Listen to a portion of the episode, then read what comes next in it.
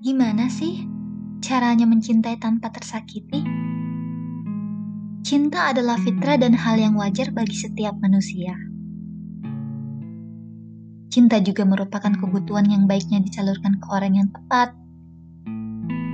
Namun, jika cinta ternyata membuahkan luka, gimana caranya agar kita mencintai tapi tanpa tersakiti? Jangan mencintai sebelum waktunya, dan berhentilah mencintai orang yang salah.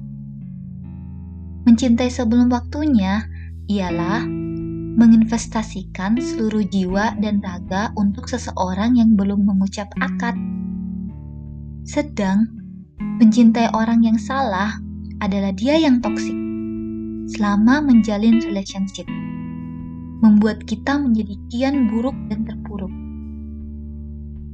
kadang kita nggak sadar, hingga orang-orang di sekitar kita lah yang memberitahu kita. Terus, kalau terlanjur gimana ya?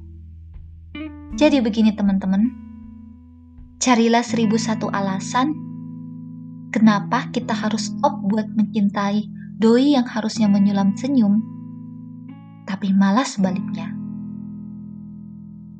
Buka mata, hati, dan logika kita. Ingat, jangan cintai satu orang yang gak mau komit sama kita. Tahu sih, kalau cewek hanya bisa suka sama cowok dalam satu waktu. Tapi coba dipikirin lagi. Ada banyak hal menyenangkan dan bermanfaat yang bisa dilakukan di luar sana. Selain memikirkan doi yang belum tentu mikirin kita. Coba gigit mindset dia yang gak perjuangin kita hari ini, dia yang gak mau komit, sekalipun kita telah berusaha meyakinkan doi sampai titik darah penghabisan, maka yang suatu hari menyesal adalah dia. Dan itu bukan kita. Oke? Untuk sekarang, baiknya kita menata hati dan diri dengan berprogres.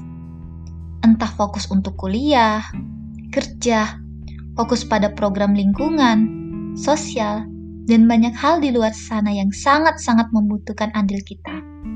Dan tentunya kita juga butuh.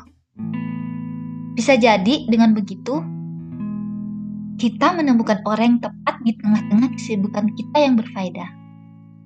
Yakin saja, Allah akan memberi kita ganti yang lebih tepat. Karena Allah tahu yang terbaik